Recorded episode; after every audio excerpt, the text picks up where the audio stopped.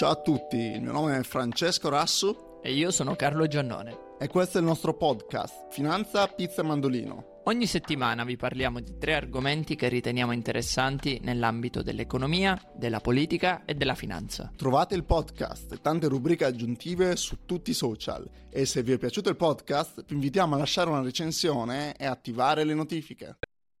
Ciao a tutti ragazzi, sono qui con Francesco che conoscete da tempo e siamo oggi super felici di ospitare il nostro nuovo ospite, Giacomo Bertoldi, CEO di Wallians. È davvero un piacere averti qui. Ciao Giacomo e grazie mille per eh, aver accettato il nostro invito.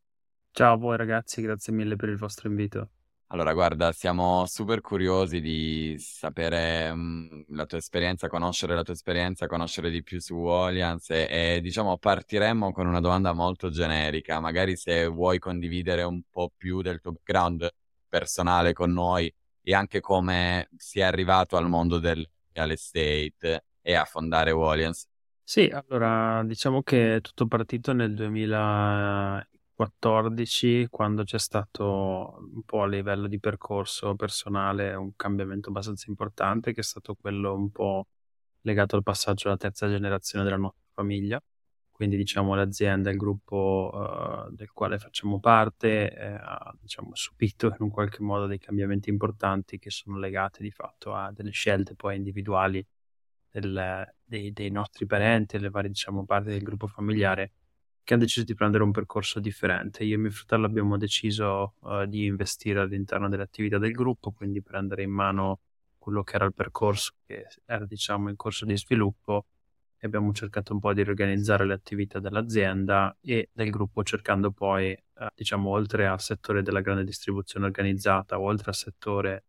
uh, real estate puro di anche investire un po' di più nel mondo del fintech che allora sicuramente era un fenomeno, diciamo, molto, come dire, molto in voga, ecco, comunque quantomeno stava iniziando ad essere sicuramente un fenomeno molto più ascoltato da parte del mercato. E oggi diciamo che ha preso, vediamo un po', ha preso, ha, un certo, ha avuto un certo consolidamento. E mh, mm, Wallians nasce da lì, nasce nel momento in cui abbiamo capito che c'erano delle opportunità nell'ambito del PropTech, ma al contempo nell'ambito anche fintech, di mettere assieme un settore, quello del real estate, che comunque aveva necessità uh, di uh, aiuto da parte, diciamo, uh, del, del, diciamo, della tecnologia, ma allo stesso tempo anche da parte della finanza alternativa. E, e, al contempo c'è sempre stata comunque una grande richiesta da parte del pubblico retail nell'investire nel mondo immobiliare, però in maniera più semplice, in maniera diciamo più coerente con quelle che possono essere le aspettative di rischio e di rendimento di, di un investitore. Quindi non necessariamente partendo da investimenti giganteschi, ma anche da somme relativamente piccole. Quindi un po' il percorso, uh, diciamo, uh, di Wallians nasce, tra virgolette, eh, da, da que- con questi presupposti, eh, anche in seguito poi a un percorso comunque formativo che ho fatto io inizialmente negli Stati Uniti, prima a Venezia, all'Università Ca' Foscari, poi negli Stati Uniti, dove eh, sostanzialmente eh, avevo un po' visto quello che stava accadendo nel real estate e di lì, dopo r- varie letture di giornali, quotidiani e quant'altro, eh, era spuntata questa novità che negli Stati Uniti non lo era perché eh, allora era il 2012, era già da un paio di anni, insomma, che negli Stati Uniti c'era questo questo fenomeno piuttosto insistente nel segmento del real estate, quindi mi aveva molto entusiasmato la possibilità di investire appunto direttamente tramite un portale digitale eh, all'interno di un'operazione immobiliare. Quindi un po' vedendo quello che succedeva all'estero non abbiamo inventato nulla di nuovo, però abbiamo cercato di migliorare il prodotto e, e di collocare sostanzialmente Wallians all'interno di un, di un ecosistema, ovvero quello italiano e oggi anche europeo, quindi Spagna, Francia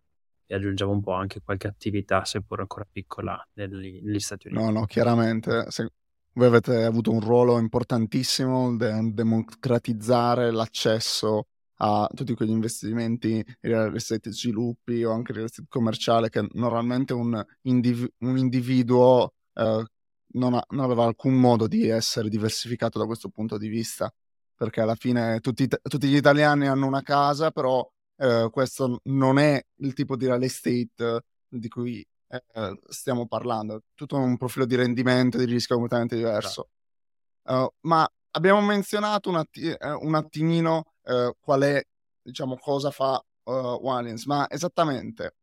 di cosa si occupa, qua- quali prodotti offrite in generale, se ci puoi un po' spiegare qual è il business model di Waliens, che come hai detto te è stato, hai preso ispirazione dall'America, però diciamo adattato al mercato italiano. Ma allora, negli Stati Uniti eh, si trovano molto i cosiddetti real estate investment trust, quindi quello è diciamo l'elemento che la fa un po' da, da padrona. C'è anche da dire che eh, il crowdfunding inteso come strumento eh, di investimento ovviamente parte dagli Stati Uniti, ma dal punto di vista normativo negli Stati Uniti in realtà non c'è nessuna norma che regola il cosiddetto crowdfunding, è più un fenomeno uh, che una, un, una vera e propria, diciamo, forma di normativa di legge come invece c'è a livello europeo con una normativa europea ben specifica. E quindi ehm, diciamo che il, il, ehm, negli Stati Uniti già si erano, si era, il, fenomeno era nato come strumento di investimento eh, in questi cosiddetti trust che poi di, di per sé sono una sorta di, di, fondo all'interno del quale io potrei anche investire direttamente in uno specifico prodotto, in uno specifico progetto immobiliare, ma al contempo eh, diciamo che c'è anche eh, sempre stata la componente eh,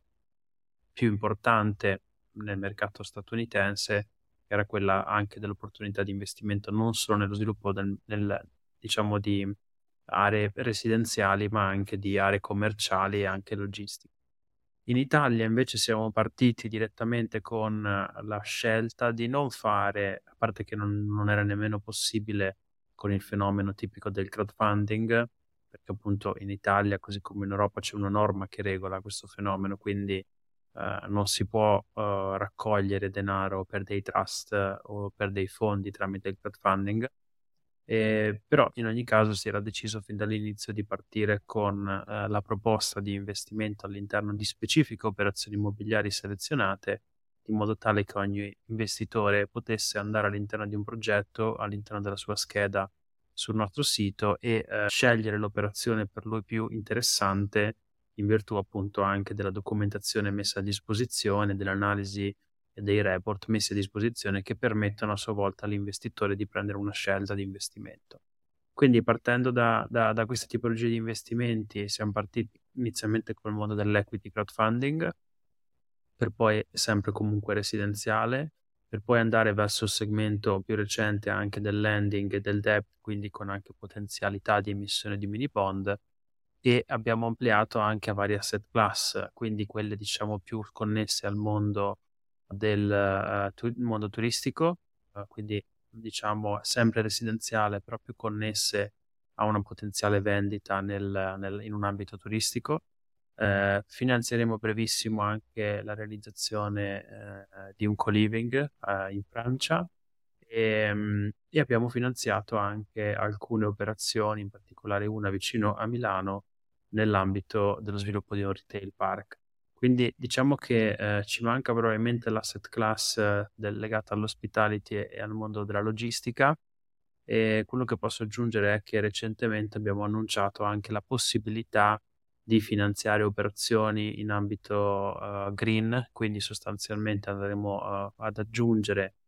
al settore real estate puro anche delle operazioni connesse al finanziamento uh, legato a operazioni di riqualificazione energetica, piuttosto che eh, di campi per pannelli solari, piuttosto che so- soluzioni sostanzialmente eh, comunque sempre connesse al mondo dell'energia. Noi abbiamo chiamato questa diciamo, area di prodotto Wallians Green, mentre le altre due aree eh, che conosciamo sono quelle appunto Wallians Crowd con i prodotti equity lending, eccetera. E poi abbiamo Wallians 500 che invece è un prodotto più legato alle grandi imprese, quindi alle aziende che hanno un fatturato più ampio e che quindi vogliono fare delle raccolte di capitali più corpose utilizzando sia il crowdfunding però anche il collocamento tra virgolette al di fuori del crowdfunding e questo però settore è solo ed esclusivamente per il real estate. Grazie mille Giacomo per questo overview sui vari progetti, davvero interessante. E una mia curiosità era più sulla tipologia di mh, progetti che, di cui vi siete occupati anche storicamente. Ho visto che siete concentrati sul residenziale, come ci ha appena confermato. E, ecco, sono curioso di capire se c'è una scelta uh, di concentrarsi sul residenziale o deriva più da un bisogno di spiegare in maniera anche più semplice agli, investitori l'investimento immobiliare. Sappiamo che l'investitore medio italiano comprende molto di più uh, il mercato immobiliare residenziale da quello logistico che negli ultimi anni è cresciuto, in particolare durante la fase del Covid, dopo la fase del Covid, o magari investimenti di tipo referto. Quindi ero mm, curioso eh, di capire perché vi siete concentrati in questa prima fase. Ecco. Ma allora sicuramente è un ambito più comprensibile eh, per l'investitore, quindi l'investitore capisce meglio il prodotto, eh, anche se abbiamo visto che anche con il finanziamento del retail park piuttosto che il, del co-living c'è stata comunque una buona presa. Chiaramente l'investitore medio eh, preferisce investire all'interno del progetto residenziale. In più, eh, anche se è un momento particolare di mercato, c'è anche da dire che eh, c'è molta oggi più propensione da parte degli enti finanziari, ovvero le banche, a finanziare, eh, o meglio, cofinanziare a questo punto, essendo appunto che la finanza alternativa e soggetti come Wallian sono chiaramente diventati dei soggetti non più così alternativi, ma quasi potrei dire anche essenziali per determinate operazioni, la banca è molto più propensa oggi a finanziare lo sviluppo di operazioni immobiliari residenziali perché la verità è che eh, in questo momento le banche sono più che contente di eh, fare mutui ban- fare mutui per le prime case eh, perché diciamo c'è una grandissima opportunità di guadagno stante quelli che sono diciamo i valori degli spread che vengono applicati. Quindi partendo da questo presupposto eh, è anche peraltro oggi eh, un settore sul quale c'è sicuramente molta attenzione, su alcuni mercati, soprattutto italiani, si parla di potenziali bolle, però vediamo che poi anche gli analisti, anche se tipicamente le sbagliano tutte, dicono diciamo che è un mercato che rimarrà sempre comunque molto forte e, e che non c'è un, un, extra price sostanzialmente sui prezzi di vendita, anche se probabilmente molti di noi hanno qualche dubbio su queste affermazioni. Detto ciò, però, se lo dicono loro, per il momento ci fidiamo, eh, pur ritenendo comunque che sia comunque un settore eh, comunque sempre da presidiare. Diciamo che e aggiungo un elemento, eh, la cosa che è veramente importante nel settore real estate è che bene o male è un settore che comunque è decorrelato tipicamente da quello che è l'andamento del mercato finanziario. Decorrelato sì, a volte fino a un certo punto, perché vediamo che a volte anche l'andamento del mercato finanziario, ovvero paradossalmente la situazione attuale legata al rialzo dei tassi, però deriva da, un, da, un, da, una motivazione diversa, non è che il mercato finanziario eh, di per sé da solo ha deciso, diciamo, uh, la Fed e la BCE hanno deciso di aumentare i tassi, è una conseguenza chiaramente eh, dell'inflazione e derivata da una serie, diciamo, di situazioni che ben tutti conosciamo. Quindi è comunque decorrelato al mercato finanziario, nonostante ci siano chiaramente delle correlazioni eh, legate eh, ovviamente all'andamento dei prezzi, eh, delle materie prime e quant'altro. Quindi non è che è un mercato che non, non risente di quello che succede là fuori, però eh, vediamo che comunque è molto più costante rispetto a quello che è invece il mercato finanziario che soffre di una diciamo schizofrenia costante eh, che chiaramente non, non, lascia le persone così al sicuro eh, anche a livello psicologico. Ecco, diciamo che o va tanto bene eh, l'operazione immobiliare o va molto male, uno dei due, però è, è, diciamo, è un rischio costante che si ripercorre comunque sempre nell'operazione immobiliare. Sì, poi, ah, giustissimo, è molto chiaro. Poi comunque nell'operazione immobiliare c'è sempre la possibilità, hai qualcosa di tangibile che alla, fin- che alla fine dei conti, eh, se la situazione va al peggio, può essere venduto eh, e quindi si può sempre recuperare un po' di valore. Eh, hai menzionato mm-hmm. proprio questo ambiente in cui ci troviamo ora, dell'aumento eh, dei tassi di interesse, un, un aumento storico, ehm, e chiaramente, co- come ben detto, ha colpito tanti progetti real estate, probabilmente dal punto di vista commerciale soprattutto, dove quasi uh, c'è un blocco uh, dei prestiti quasi. Uh, come hanno reagito gli investitori su Wildland in questa situazione? C'è stato qualche cambiamento nel loro, nella loro pensione di investimenti, eccetera, oppure diciamo il, trend rimane stabile? Ma allora, sicuramente eh, quello che ti posso dire è che l'anno scorso, giusto per spiegare un po' quello che succede nella testa della gente a livello psicologico, almeno da quelli che sono i dati che analizziamo noi, l'anno scorso, quando eravamo a settembre-ottobre del 2022, eh, sapete che in Italia c'era cambio del governo, le nuove, diciamo, elezioni, quindi c'era un periodo di particolare incertezza, non tanto un'incertezza derivata dal fatto che eh, non ci fosse qualcuno al timone di un paese, ma più che altro legata, oserei dire, senza entrare nel merito di aspetti meramente politici, legata più che altro al, al, suono dei media, nel senso che i media comunque davano in maniera molto negativa il potenziale risultato che poi si è avverato con eh,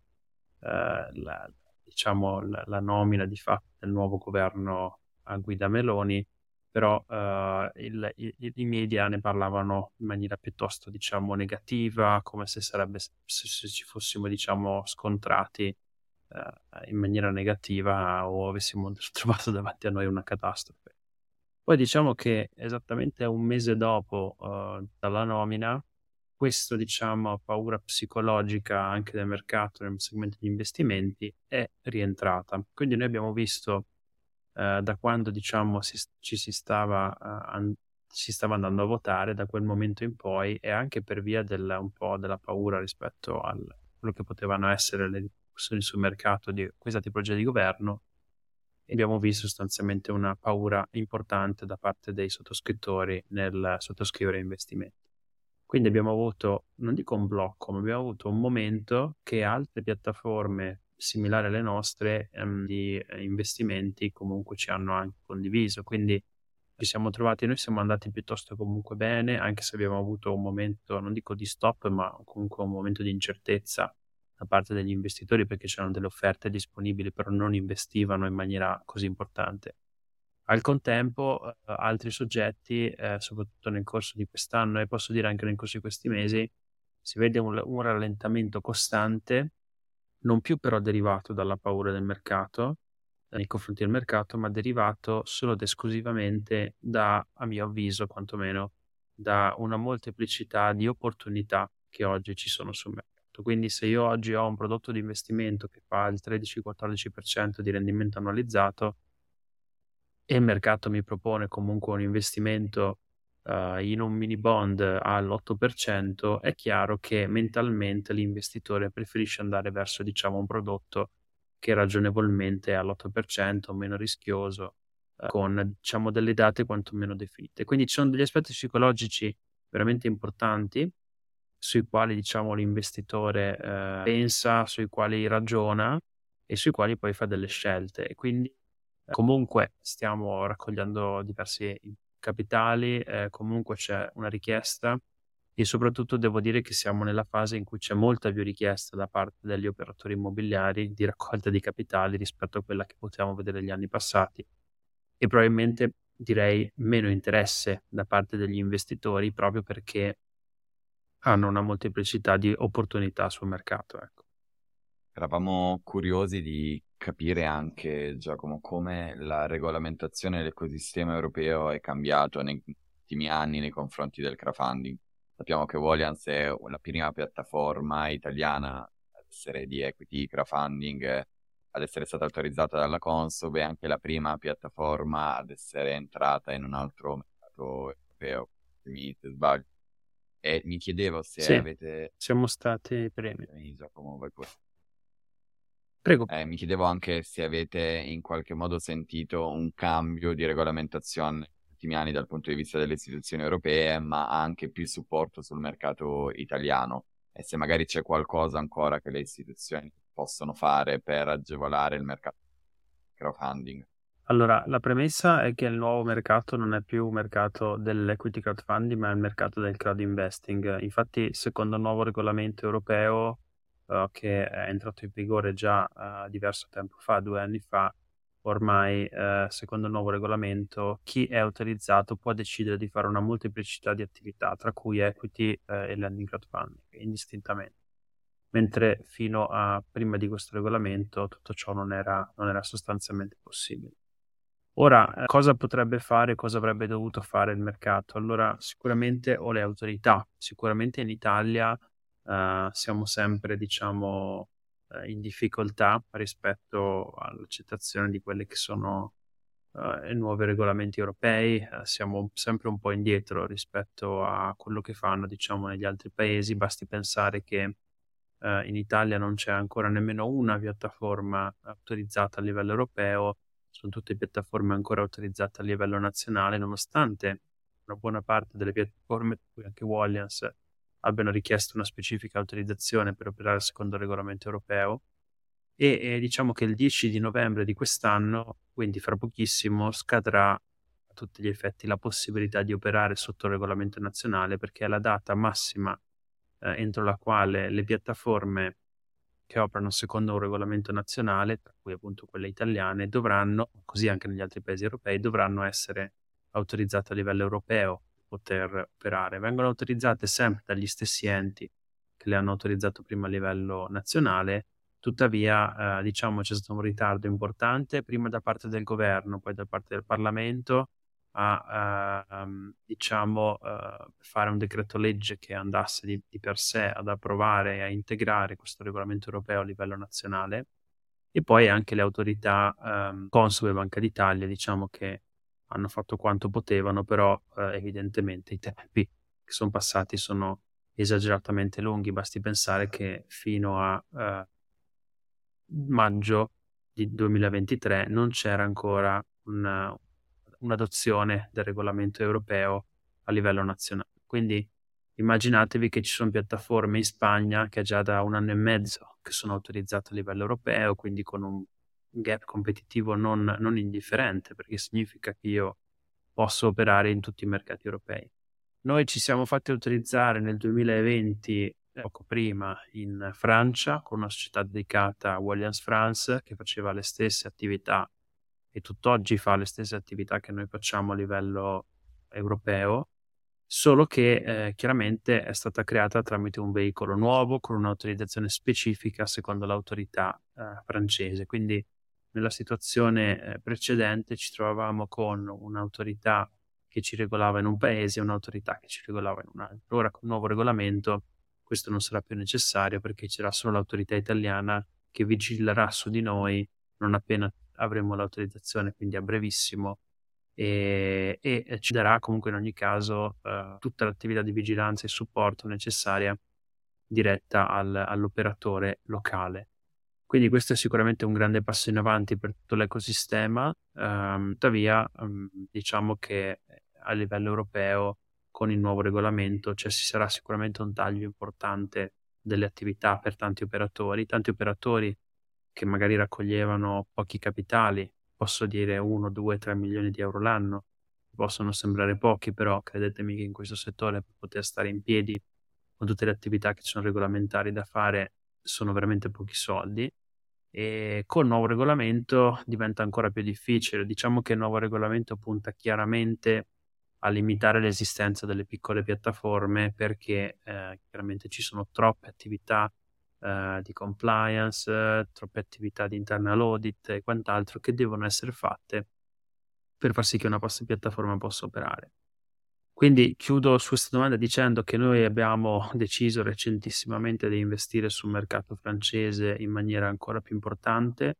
Annunceremo uh, nelle prossime settimane l'acquisizione di una piattaforma uh, francese che uh, ingloberemo al 100% all'interno di Wallians e eh, contestualmente eh, quindi rilasceremo di fatto la licenza che avevamo a livello francese perché rimarremo con una sola licenza a livello europeo. Questa tipologia di investimento ci porterà ad avere capitali raccolti consolidati per circa diciamo 170 milioni di euro a livello europeo, quindi Italia e Francia, e abbiamo lanciato le prime attività di fundraising, quindi di raccolta di capitali per operazioni eh, immobiliari sempre eh, anche in Spagna. Eh, questo adesso abbiamo iniziato a farlo da quest'anno e appena avremo l'autorizzazione europea inizieremo anche a proporre l'opportunità di investimento agli investitori eh, spagnoli. Quindi un mercato sicuramente dove c'è tantissimo spazio per tutti, oserei dire, sul quale c'è veramente però tanto lavoro da fare e la più grande complicazione è connessa all'impossibilità di avere un mercato comunque unico da un punto di vista della tassazione, del codice civile, eh, del diritto societario, che diciamo è l'ulteriore elemento che lascia, dà un po' di filo da torcere, perché poi proporre un'offerta di investimento su tutti i mercati, Italia, Francia, Spagna o comunque tutti i mercati europei, non è assolutamente banale. Giacomo, tornando su questa domanda, quando tu parli di mercato nazionale italiano, uh, intendi la, mm, come dire, il mercato dove l'investimento è collocato, quindi dove c'è lo sviluppo residenziale viene effettuato, o rispetto alla nazionalità degli investitori? Sì. Ad esempio, come investitore italiano, io potrei investire sul mercato francese? Sì, questo già avviene oggi. Eh, se tu vuoi, a breve verrà lanciato un nuovo progetto a Parigi che è collegato alla storia del terziario e tu come investitore italiano potrai investire nel progetto di Parigi. Questo avverrà anche con il nuovo regolamento europeo. Noi già oggi lo facciamo, adesso è un po', è, è un po tardi per dire la stessa cosa, però eh, tutt'oggi lo facciamo perché siamo con uh, due licenze ancora. Però fra meno di un mese, quando saremo nel nuovo regolamento, questo sarà possibile a prescindere dalle doppie licenze. Quindi eh, avremo eh, titolari di progetti immobiliari in tutto il mercato europeo, potrebbe essere anche in un paese straniero. L'importante è che l'offerta di investimento sia proposta da una società europea. Quindi quando noi abbiamo fatto dei progetti immobiliari, finanziato progetti immobiliari negli Stati Uniti,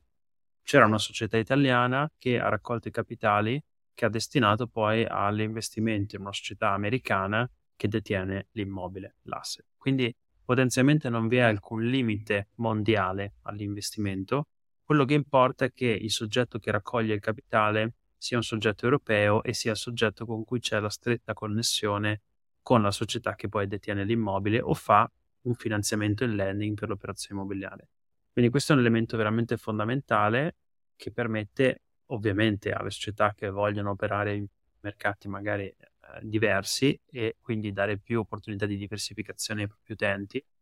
Questo permette chiaramente di eh, migliorare proprio quelle che potrebbero potenzialmente essere le performance del proprio portafoglio immobiliare perché ti permette chiaramente di ripartire il rischio. Ok, no, chiarissimo, chiarissimo. Eh,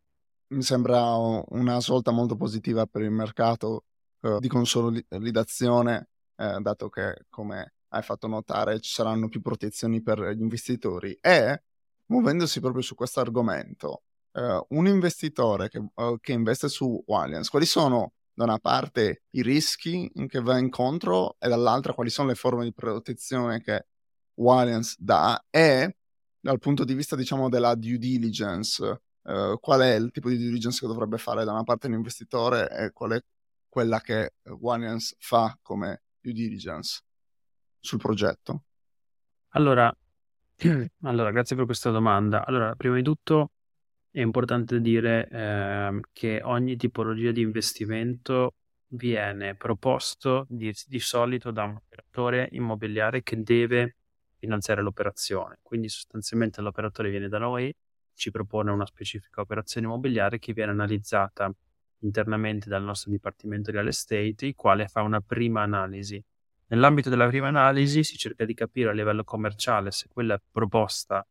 eh, potrebbe avere le, diciamo, i margini per essere interessante per un investitore, ma non solo interessante, ma anche avere delle caratteristiche di redditività e eh, di rischio che siano uh, congrue per quelle che sono le aspettative oggi di mercato. Questo per dire che quando noi andiamo ad analizzare un'operazione immobiliare, nella prima fase verifichiamo uh, qual è uh, il caso peggiore che si può presentare di fronte. Quindi ipotizziamo che c'è uno scostamento del 10% dei costi, questo mi brucia completamente la redditività, sì, ok, allora l'operazione non mi interessa. Però allo stesso tempo andiamo a verificare quanto investe uh, l'operatore che ci propone l'operazione, perché quasi tutte le operazioni hanno la cosiddetta liquidazione preferenziale, quindi c'è una waterfall eh, che permette eh, all'investitore di ricevere il suo capitale prima di quello dell'operatore immobiliare. Quindi ipotizziamo che io sono l'operatore immobiliare e voi siete gli investitori di Wallians. Io metto un milione e voi mettete un milione, però voi porterete a casa il vostro milione prima del mio e se l'operazione eh, dovesse avere delle carenze, ipotizziamo che l'operazione abbia solo ed esclusivamente un milione da restituire e noi siamo in due e avevamo entrambi un milione, allora vorrà dire che voi porterete a casa prima il denaro e io rimarrò sostanzialmente con nulla. E questo è, diciamo, il primo elemento previsto per la liquidazione preferenziale che c'è in tutte le operazioni che presentiamo da un paio di anni a questa parte. Poi chiaramente nell'ambito della due diligence noi utilizziamo Property Outlook di JLL che dà un rating all'operazione, che dà un voto, dove dà anche le informazioni sulla waterfall, su tutti i dati di mercato per capire se effettivamente quei valori sono congrui per collocare quella tipologia di immobile. E dal contempo abbiamo anche altri strumenti che sono sostanzialmente quelli di Mod Finance per analisi del bilancio, andiamo a verificare eh, gli indici di indebitamento e quant'altro e sottoponiamo poi questo rischio. È chiaro che quando si scende sotto una certa scala di rischio, eh, le operazioni non vengono automaticamente proposte. Diciamo che noi accettiamo operazioni fino al grado BBB, secondo quelli che sono uh, i rating ESMA, uh, e dopo se l'operazione scende sotto quel livello di rating non viene proposta. Da quel livello di rating in su, quindi fino a quelle migliori, chiaramente le operazioni sono sottoposte agli investitori e poi chiaramente ogni investitore valuta e deve valutare con la documentazione messa a disposizione, business plan, misure camerali, curriculum vitae, bilanci e quant'altro, e anche le informazioni esposte in maniera sintetica nel documento sintetico che dà tutte le informazioni, valutare se vuole sottoporsi a un determinato rischio, ma allo stesso tempo anche una determinata opportunità.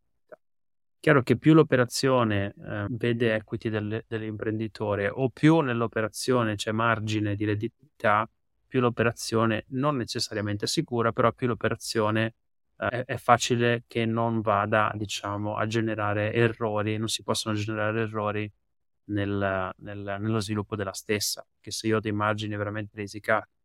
chiaramente è molto più difficile gestire un'operazione immobiliare. No, no, chiarissimo, è un punto molto importante come ben detto, che se lo, l'operatore ha più skin in the game, come si suol dire, ha investito più del suo capitale, chiaramente gli interessi sono molto più allineati rispetto a un investimento minore. Esatto. E hai menzionato uh, la waterfall dei pagamenti. Potresti spiegare uh, ai nostri ascoltatori che forse non sono così familiari col mondo del real estate cosa, cosa si intende con waterfall dei, pa- dei pagamenti per un progetto di real estate?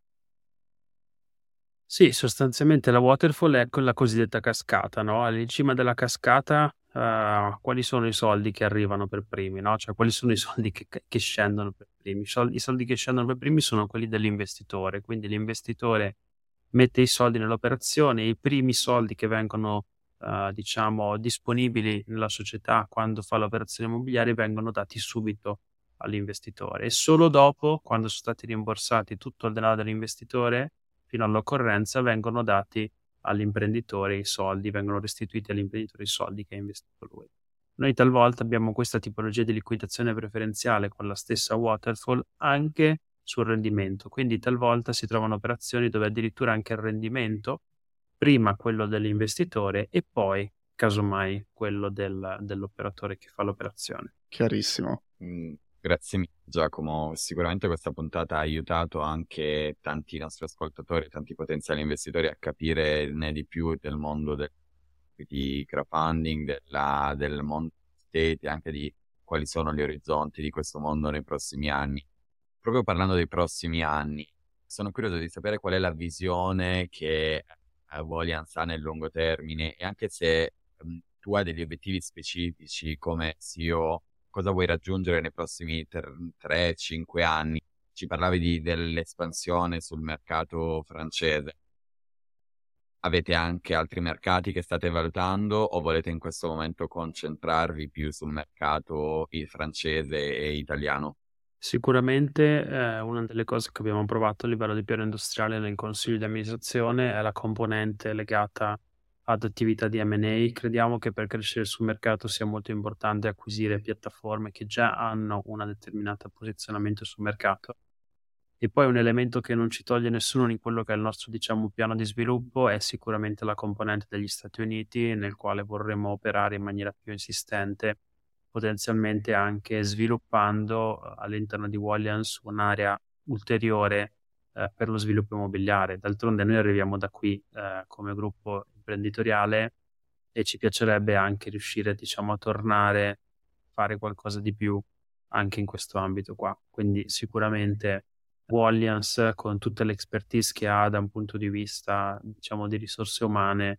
eh, potrebbe lavorare molto bene anche nello sviluppo di proprie attività eh, immobiliari però diciamo questo è un di cui di un percorso complessivo dove sicuramente l'ampliamento verso nuovi mercati cui quello statunitense sempre per la raccolta di capitali è diciamo uno degli elementi che, su cui eh, nel momento in cui il nostro mercato